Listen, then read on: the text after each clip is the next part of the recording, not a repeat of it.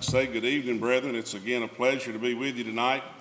And we've had a great day of visiting, and I appreciate all the hospitality by the congregation. It's a blessing to be in your presence and enjoy this time to worship God. And I hope that's what you've come here tonight to do to worship Him, to sing these songs, to bow before Him in prayer, and to study His Word, His holy and divine Word that gives us eternal life. Tonight, I want to talk for a few minutes about a topic of roots downward and fruit upward. And I think that's a pretty well uh, basic concept that we can understand tonight. I think we've seen that in nature. The, the passage we'll begin with is 2 Kings chapter 19, beginning verse 25 here. Uh, King Sennacherib of the Assyrians has made a threat toward uh, the children of Israel uh, to King Hezekiah. And Hezekiah uh, lays those things down before God and and God sends Isaiah to come and speak to King Hezekiah, and he says words Hast thou not heard long ago how I have done it, and of ancient times that I have formed it? Now have I brought it to pass that thou shouldest be lay waste fenced cities into ruinous heaps? Therefore their inhabitants were of small power, they were dismayed and confounded. There was grass of the field, and as the green herb, as the grass on the housetops, as the corn blasted before it grown up. But I know thy abode and thy going out and thy coming in, and they rage against me because they rage against me, and, my, and thy tumult is come up into my ears. Therefore, I will put my hook in thy nose and my bridle in, my, in thy lips, and I will turn thee back the way which thou camest. And God, He declares to the enemies of His people that He says, I'm going to have my way with you. You're not going to come in and attack Jerusalem. You're not going to have your way. These are still my people, and I'm still God, and I'm their protector, and you'll not have your way with them.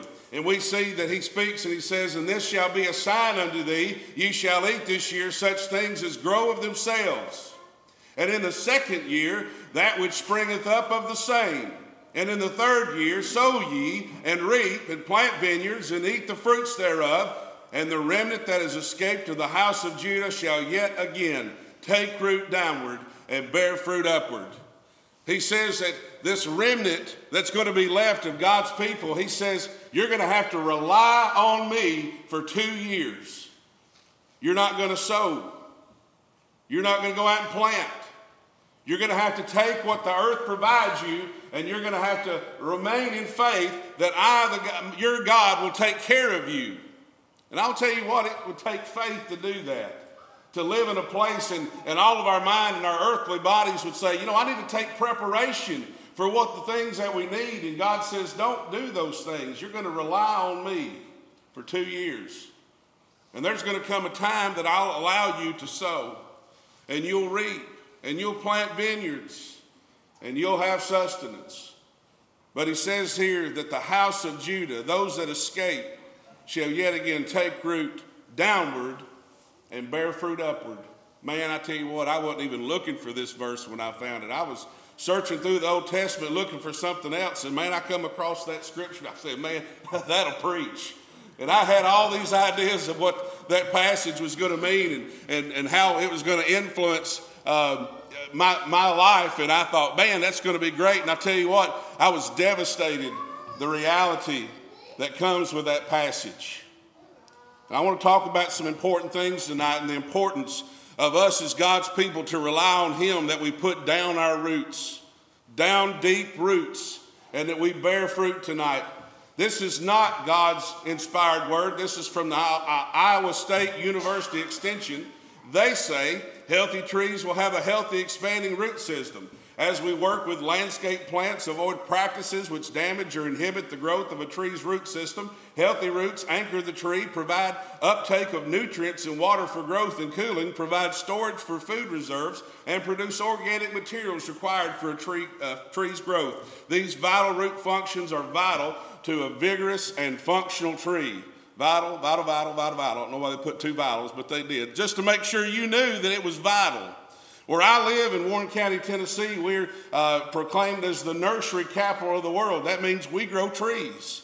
There's probably trees here in Pearland, Texas that come from McMinnville, Tennessee. You've probably got Tennessee dirt in Texas, as bad as that pains you to say. There's Tennessee in Texas. And you know, there's certain trees and they have awful. we were at uh, uh, Brother Robert's uh, uh, house today and, and he was showing me a piece of wood out in the, in the shop and it was silver maple. And I can't stand silver maples. Not that, not that nothing wrong with his wood, but I can't stand silver maple. You know why? Because the roots grow on top of the ground. And they go forever. You could plant one 50 feet from your house and they'll find its way into the foundation. And when you try to mow over roots that are on top of the ground, you just go like this right here. And Kevin, no good grass grows. I mean, you know what I'm talking about. No good grass grows there. They're worthless. And then they split and they rot, and you have to take them down. And here you go again. You got to plant another tree. Same thing with a Bradford pear. Y'all may we talked about this. We may have Bradford pears in this town. Bradford pears have made millionaires in the place that I live. You know, they finally figured out what Bradford pears are really like after they mature, and there's places in this country that have outlawed the Bradford pear because it's so worthless, because it grows up for a while and then it splits or it blows over because it doesn't have a strong enough taproot on it. You have to have good roots to have a good tree. We have to bury our roots deep if we're going to be true followers of Jesus Christ. We have to be bought in. Tonight we'll talk about taking root downward, bearing fruit upward. The Bible says in 1 Peter chapter 5 and 10, but the God of all grace, who hath called us into his eternal glory by Jesus Christ, after that ye have suffered a while, make you perfect, establish, strengthen, and settle you.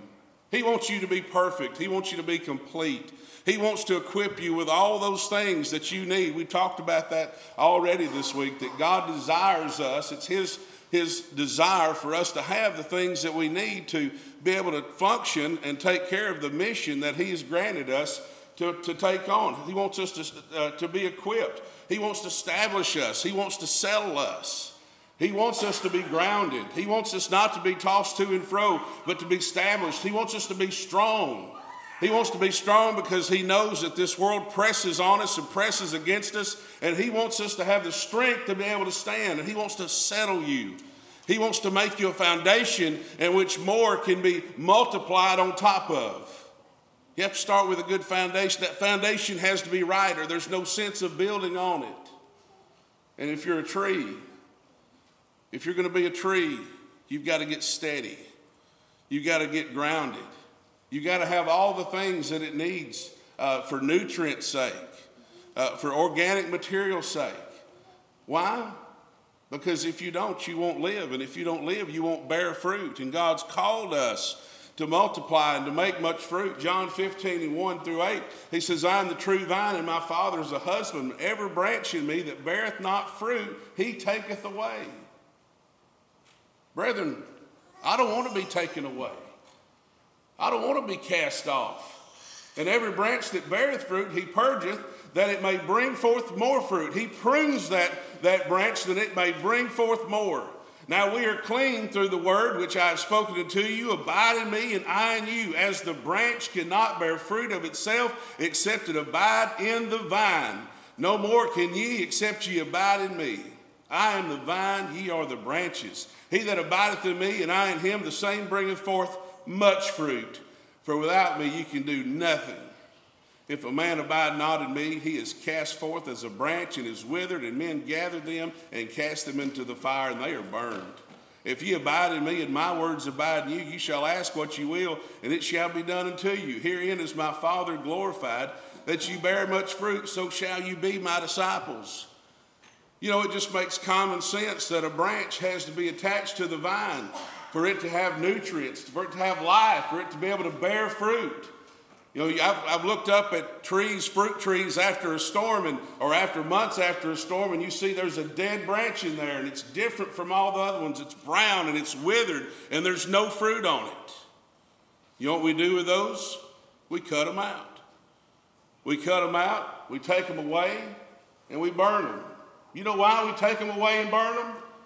Because if you leave that branch around the healthy tree, all type of blight and insects and other organisms get on that withered branch and make its way onto the healthy tree. Brethren, you're not going to be left around to, to damage, to blemish that which is good in the Lord. You're going to be cast out. He's going to put you far away. I take great amazement here in verse 8 here is my Father glorified that ye bear much fruit. That's an amazing thought. What can I do that would give God glory? God, God is glorious all his own, but yet he's allowed me as his creation to bring glory to him if I bear fruit for him. And I can be called his disciple.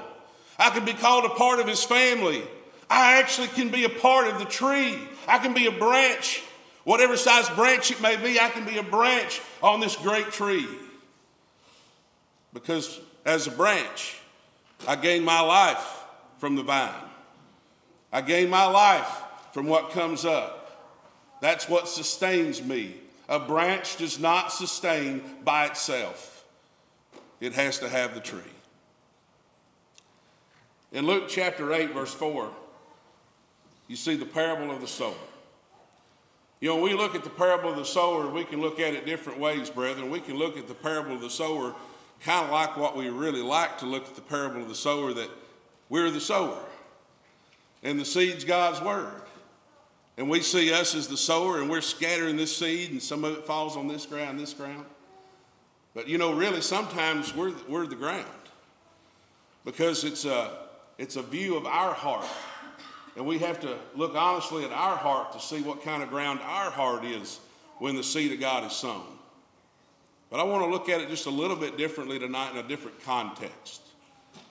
I want you to think about this ground to be in the heart of your children. And I hope you can understand it tonight, and I hope, I know the parents tonight will understand this. It changes when you become a parent. I mean, there were things that changed when I became a parent that I didn't understand and I couldn't understand, that I didn't look for before I was a parent. The, the parable is this, and when, and when much people were gathered together and were come unto him out of every city, he spake by a parable. A sower went out to sow his seed, and as he sowed, some fell by the wayside, and it was trodden down, and the fowls of the air devoured it. And some fell upon a rock, and as soon as it was sprung up, it withered away because it lacked moisture. And some fell among thorns, and the thorns sprang up with it and choked it. And other fell on good ground and sprang up and bare fruit a hundredfold. And when he had said these things, he cried, He that hath ears to hear, let him hear. And his disciples asked, asked him, saying, What might this parable be? And he said to you, uh, He said, Unto you it is given to know the mysteries of the kingdom of God, but to others in parables, that seeing they might see, and hearing they might not understand. Now the parable is this the seed is the word of God. Brethren, we have a responsibility as a generation to pass on our knowledge and to pass on our talents and give time to the next generation. He says in Luke 17, 1, then said he unto the disciples, It is impossible that offenses, uh, it is impossible but that offenses will come, but woe unto him through whom they come. It were better for uh, him that a millstone were hanged about his neck and he cast into the sea that he should offend one of these little ones. Brethren, when God gives us this blessing of children, He's given us an awesome opportunity because He's not just placing flesh in our hands, but He's placing a soul in our hands to nurture. In Luke chapter 8, to, to go back to that scripture, in verse 5, it says, A sower went out to sow his seed. And as he sowed, some fell by the wayside, and it was trodden down, and the fowls of the air devoured it. Now he gives the answer to this in verse 12 Those by the wayside are they that hear. Then cometh the devil and taketh away the word out of their hearts, lest they should believe and be saved. You know, Amy and I bought a piece of ground a few years ago, and it was a piece of ground that was mostly timber, but on the back side there was a little clear area. And when I bought that piece of ground, it was grown up. I would get on a tractor, and the weeds were still this high above my head. And I decided that I was going to make that piece of ground, that clear piece of ground, I was going to make it pasture for my goats. And so I went in there and I bush hogged that, that pasture down. It was tough. It was difficult. Took me a long time to do, but I finally got all the weeds cut back. And I've got a friend of mine. He's about 64, 65. He's a lot smarter than me. He's been around a lot more. And I was trying to tell him my intentions of what I was going to do with this piece of ground. And I said, Here's my idea, Pete. I'm going to go in there, and I read this on some forum, you know, you know, people on the internet, smartest people you ever met in your life. I said, I'm going to go in there, and I'm going to take a broadcast spreader, and I'm going to take red clover. Now, red clover is a tiny, tiny seed, and I'm going to broadcast that over that cleared piece of ground. And I'm going to let the goats come in there and they're going to walk on it and they're going to trod on it and they're going to push that seed down into the ground. He said, That'll never work. So, what do you mean it won't work? I read it on the internet. Of course it'll work. He said, That'll never work. I said, All right, all right. So, what I'm going to do is I'm going to take, I've got a spike bar harrow and I'm going to take it, put it behind the tractor, and I'm going to drag that pasture just a little bit, just to rough it up just a little bit, and then I'm going to broadcast that seed on that piece of land. He said, That'll never work. I said, Why won't it work? He said, Because if you're going to grow anything back there, the seed has to make contact with the soil. He said, That's the way grass grows. A seed makes contact with the dirt. He's right. He was right. You know, when we don't prepare the ground, when we do nothing, and we take the seed and we scatter it on top of, of untilled ground, it doesn't do any good. Brethren, I want to think about the hearts of our children right now. If there's no preparation and there's seed scattered on top of unprepared ground, it doesn't do any good. There's no germination. You see here in this picture there on the right, you see there a road. What good would it do to scatter seed in that roadway? Well, it wouldn't do a bit of good. It's going to be trodden over, it's going to be run over, it's not going to make contact with the soil. What about if you put it there in the middle? What if you put it there in that ditch? Big rain comes, it's going to wash away because it has no roots. And that seed's going to wash away.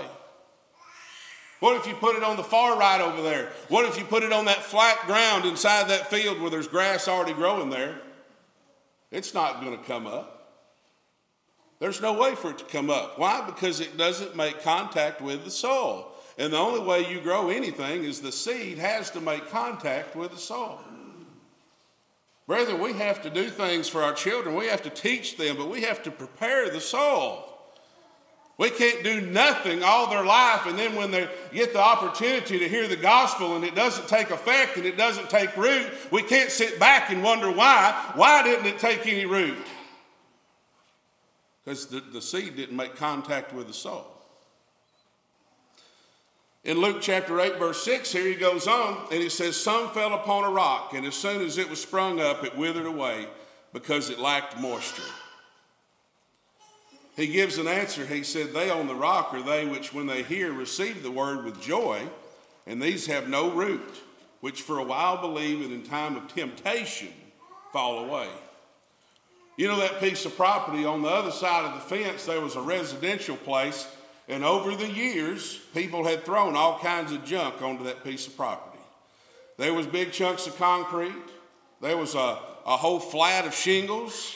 There was balls that kids had played with in their backyard that made it over there and they couldn't cross the fence to get to them. There were shoes. Get rid of a pair of shoes, just throw it on the neighbor's property. There's one of them little blue, them little cheap blue swimming pools that you buy at Kmart that you know you use four times and it cracks in half. There's one of those over there. You know, we had to gather all that stuff up and we had to put it over off in the woods somewhere.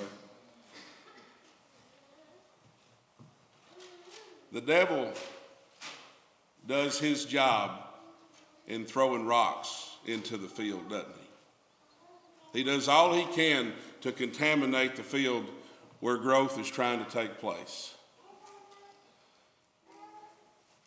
And what's worse than that, brother?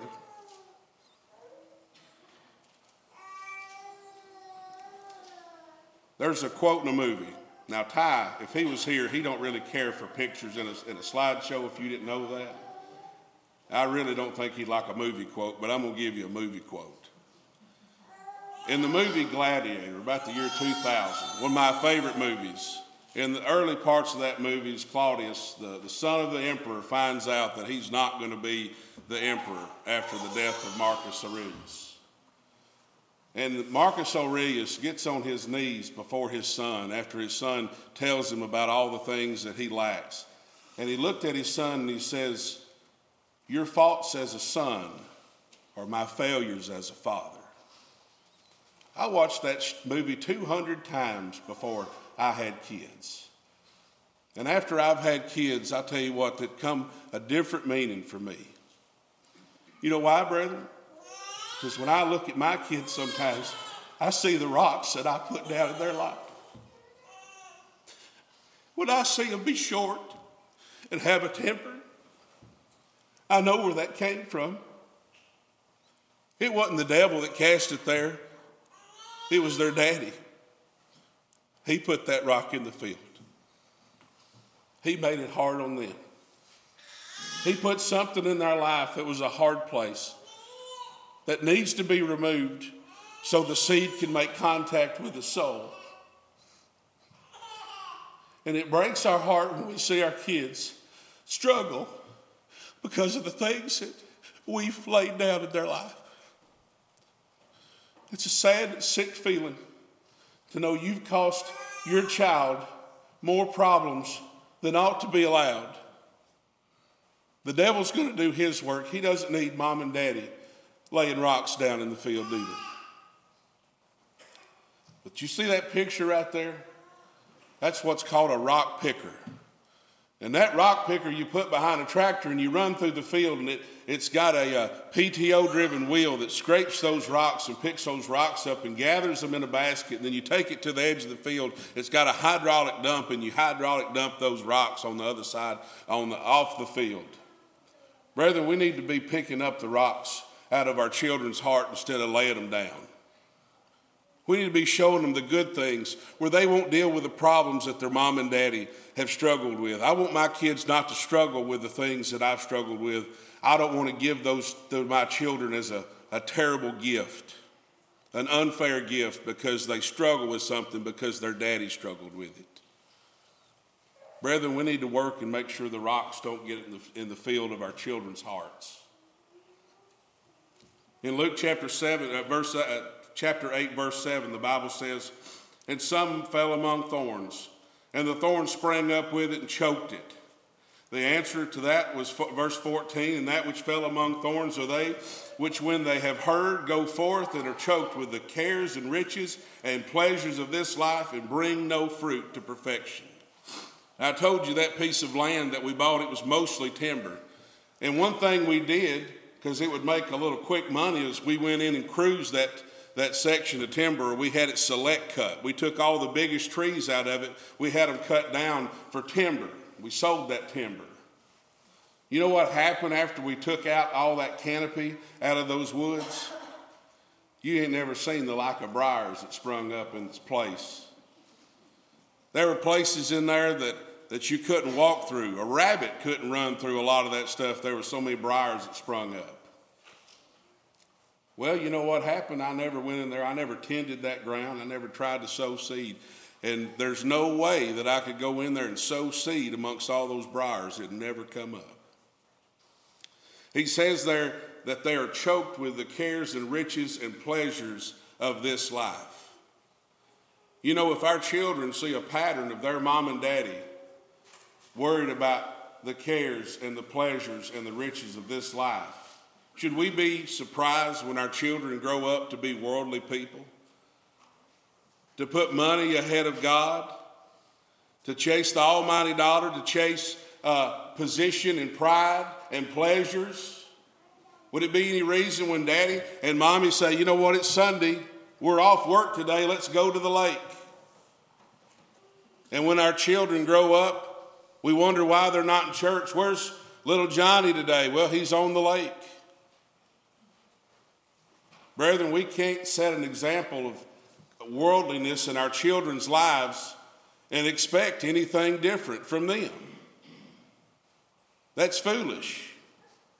We reap what we sow. And sadly, when we reap or when we sow bountifully, we also reap bountifully. If you sow good, you'll reap good. But if we sow plenty of bad, don't be surprised when you reap plenty of bad.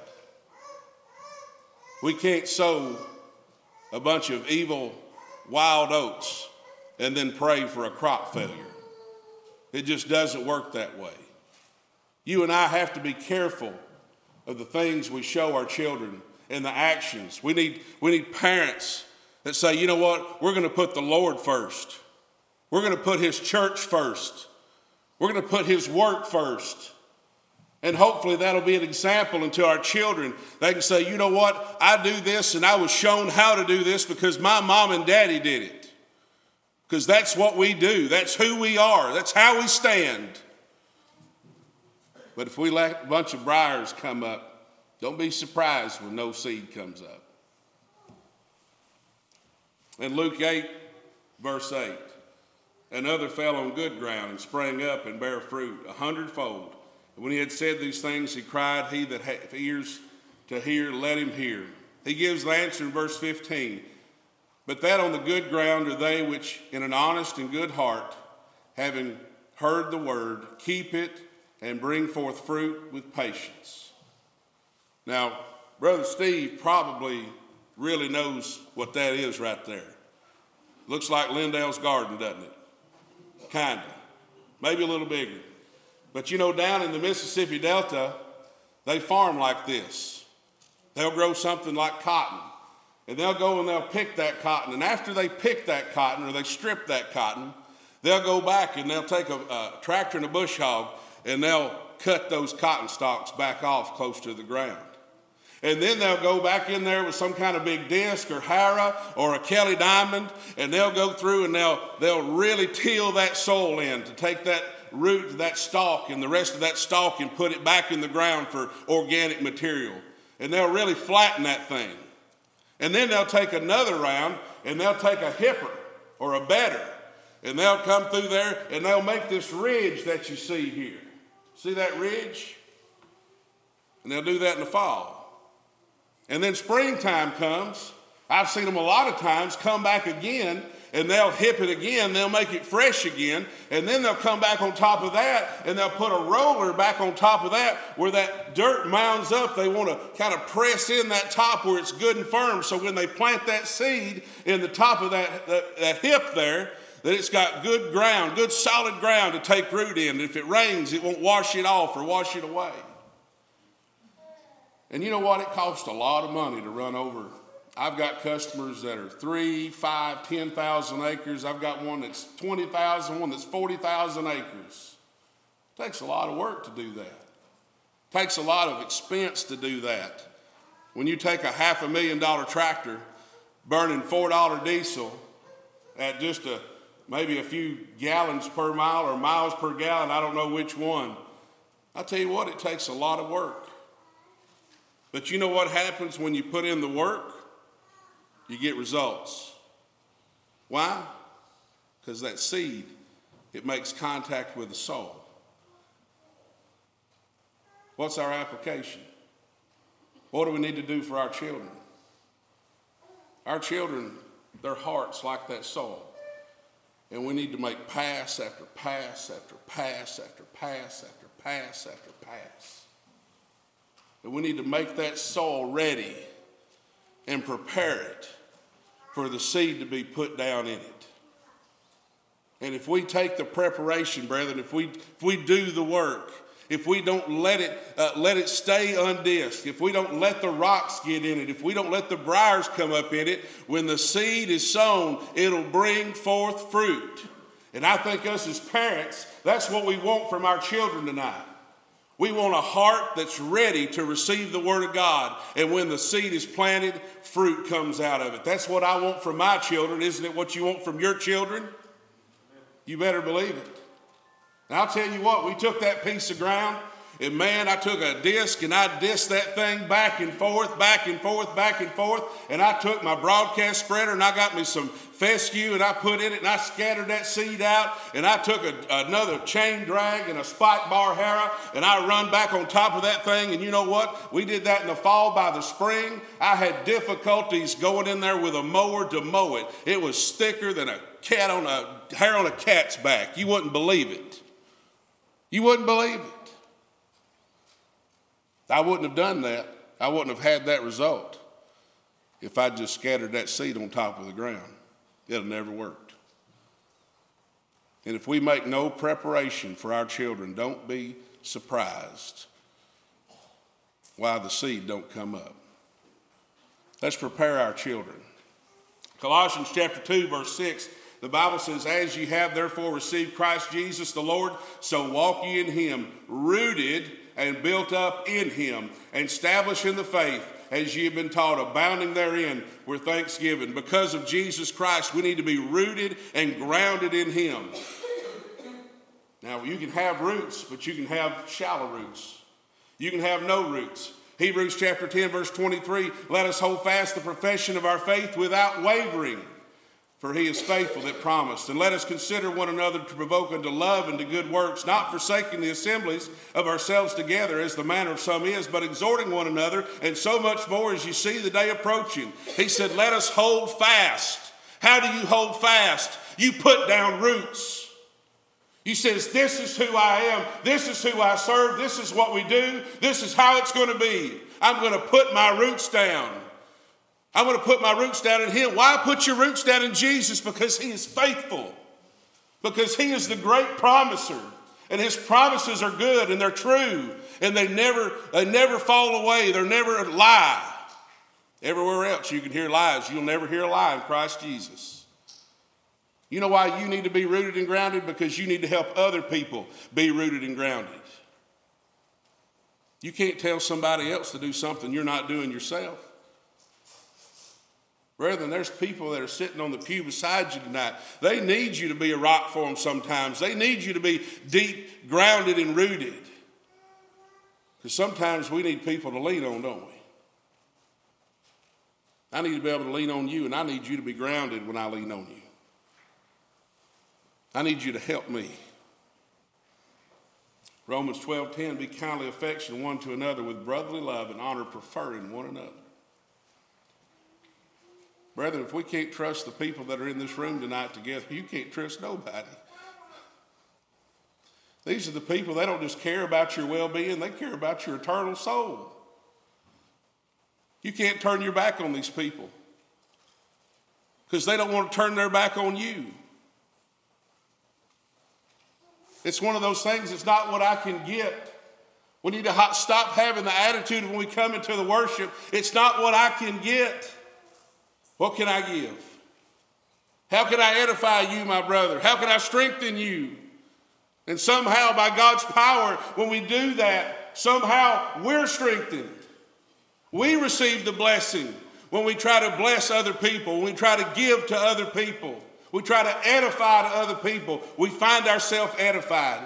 Ephesians 4 and 11, he gave some apostles and some prophets and some evangelists and some pastors and teachers for the perfecting of the saints, for the work of the ministry, for the edifying of the body of Christ, till we all come in the unity of the faith and the knowledge of the Son of God, unto a perfect man, unto the measure of the stature of the fullness of Christ, that we henceforth be no more children, tossed to and fro and carried about with every wind of doctrine by the sleight of man and cunning craftiness, wherein they lie in wait to deceive, but speaking the truth in love may grow up into him in all things, which is the head, even Christ, for whom the whole body fitly joined together and compacted by that which every joint supplieth, according to the effectual working the measure of every part maketh increase of the body unto the edifying of itself in love.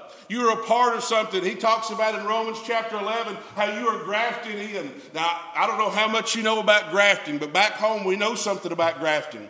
You take uh, basically a, a root and a small twig of a tree about that size and you plant it in the ground.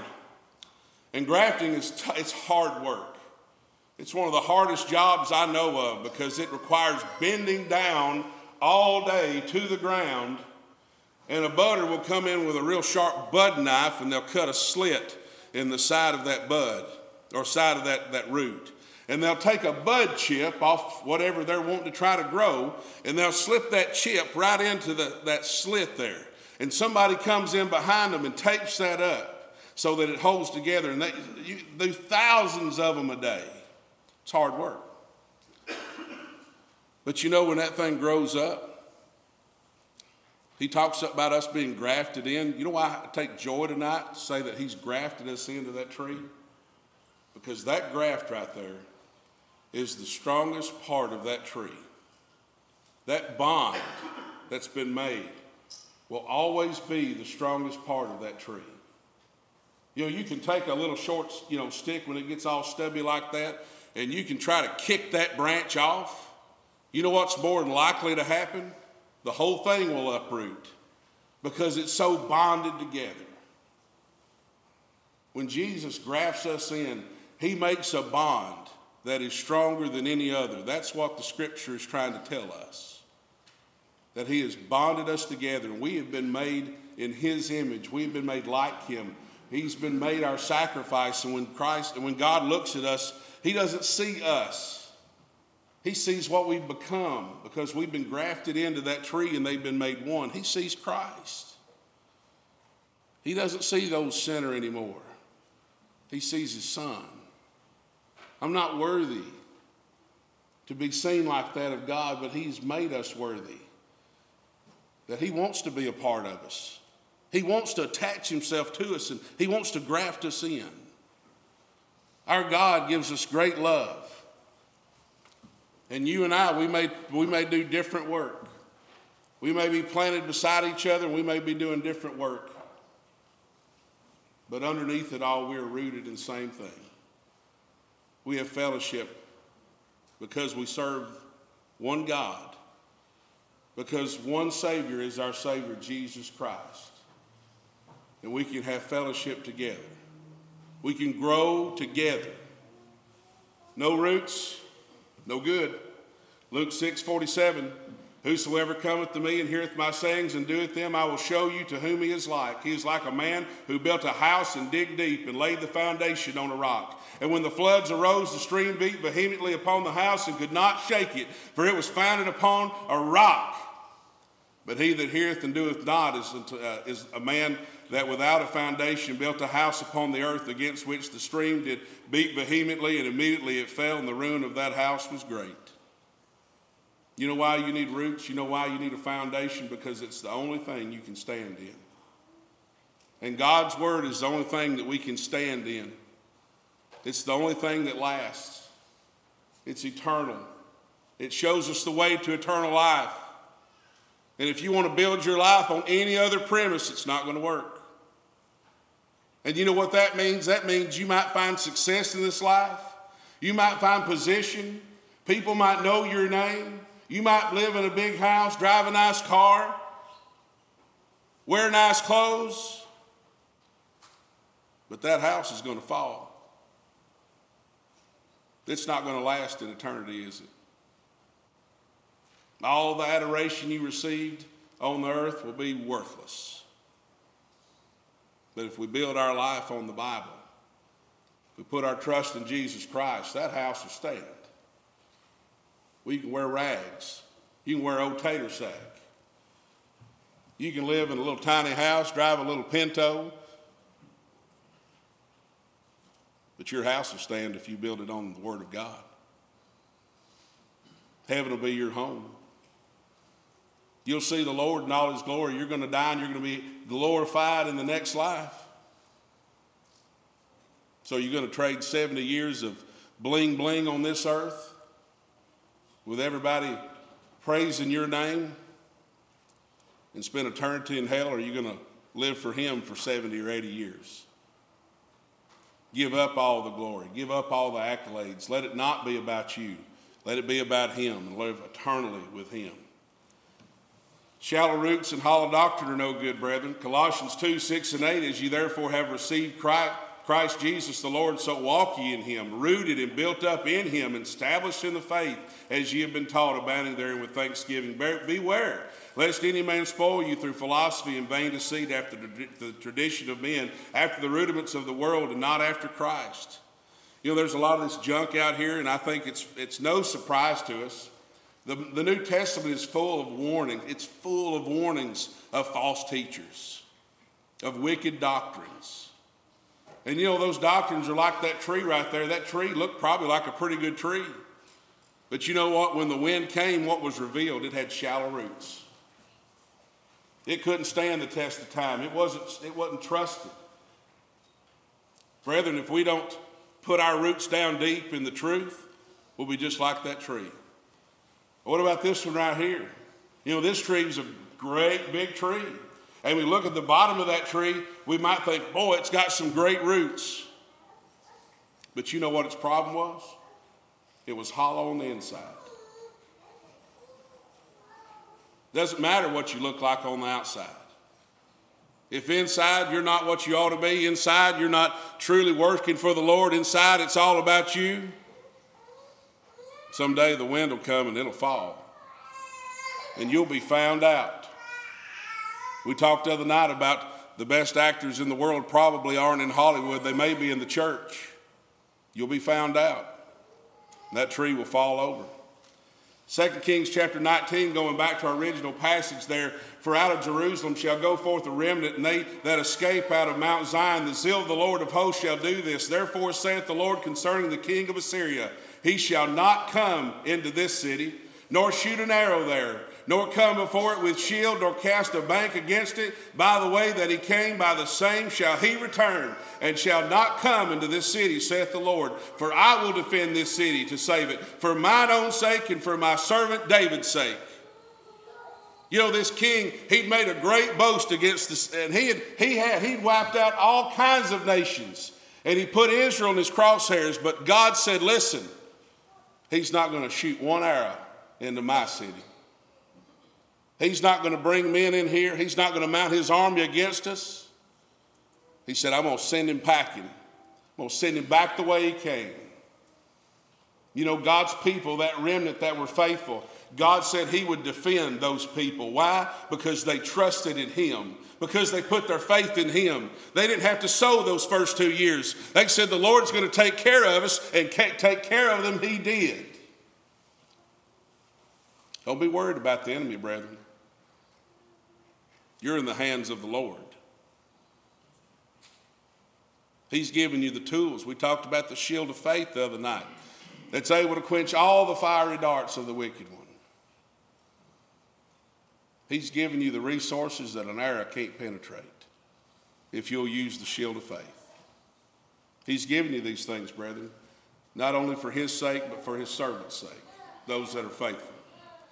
In Hebrews chapter 13, verse 20, the Bible says, Now the God of peace that brought again from the dead our Lord Jesus, that great shepherd of the sheep, through the blood of the everlasting covenant, make you perfect, equip you in every good work to do his will, working in you that which is well pleasing in his sight through Jesus Christ, to whom be glory forever and ever. Amen. See, brethren, he's given you everything that you need to put down your roots. He's provided. He's poured himself out. He's given you an opportunity that your heart could be softened, that the seed could come in, that it could take root, and that that root go deeper and deeper and deeper and deeper so that you can stand in him. Jeremiah 17, verse 5 Thus saith the Lord, Cursed be the man that trusteth in man and maketh flesh his arm whose heart departeth from the Lord. For he shall be like the heath in the desert, and shall not see good, uh, not see when good cometh, but shall inhabit the parched places in the wilderness, in a salt land, and not inhabited. The man that trusteth in himself, he's like a tiny shrub planted in a salt land. He won't live. There's no way to sustain life in conditions like that, in a parched place. But it says, Blessed is the man that trusteth in the Lord, and whose hope the Lord is. For he shall be as a tree planted by the waters, that spreadeth out her roots by the river, and shall not see when heat cometh, but her leaf shall be green. That tree won't see when the heat cometh. Oh, there'll be heat, but it'll pay it no mind. And her leaf will stay green. She'll not be withered away but she'll continue to live and to grow and to thrive, and shall not be careful in the year of drought, neither shall cease from yielding fruit. You know why that tree, that tree lives like that? Because it's got deep roots. And even in the times of heat, even in the times of drought, she still has leafy, uh, green leaves and she still produces fruit. And if you and I, if we'll root ourselves in the Lord Jesus, when difficult times come, the heat won't bother us near as bad. And when the, when the dry times come, we'll continue to bear fruit. God expects his people to bear fruit at all times. That's what you've been called to do. And he says that if we're not bearing fruit, he doesn't want us. He's ready to cut that branch out. But those that do produce fruit, he wants to prune. He wants to continue to do those things that'll help that tree produce more fruit. He wants us to be more fruitful. But he does that if we have to, if when we, when we root ourselves in him and allow him to have his work in us. And brethren, I can't overstate it that we have to prepare our children for the seed to be sown and that it would take root and that it would grow and that it would produce fruit itself. Isn't that every goal of every parent here tonight? To see the fruit produced by the next generation and you grandparents by the next generation? Isn't that what we want? We have to root ourselves in Jesus Christ. Sometimes I look at my life and I wonder about the hollowness and I wonder about shallow roots. And if you look at your life tonight and you say, you know what, I feel hollow on the inside. I may look okay on the outside, but I'm hollow on the inside. Or people can't see down deep and low. I've got shallow roots. I'm just one storm away from being blown over. I'm going to tell you what, the Lord wants you to dig down deep. He wants you to put, it takes the things that He has to give. It takes that water falling down and watering us as the dew comes down to the tender herb, I believe it's Deuteronomy 32 2. The dew comes down, it falls down, it gives us exactly what we need so we can grow. Jesus wants you to grow. If you've not been planted in Him tonight, brethren, I pray that you do so, that you be buried with Him in baptism, that you come up to walk in newness of life, that you can start building your roots. And don't worry when you have shallow roots to begin with. Because there's some big trees with deep roots that want to put themselves around you to protect you from the storm. They're brothers and sisters in Christ that are here to protect you from the storm.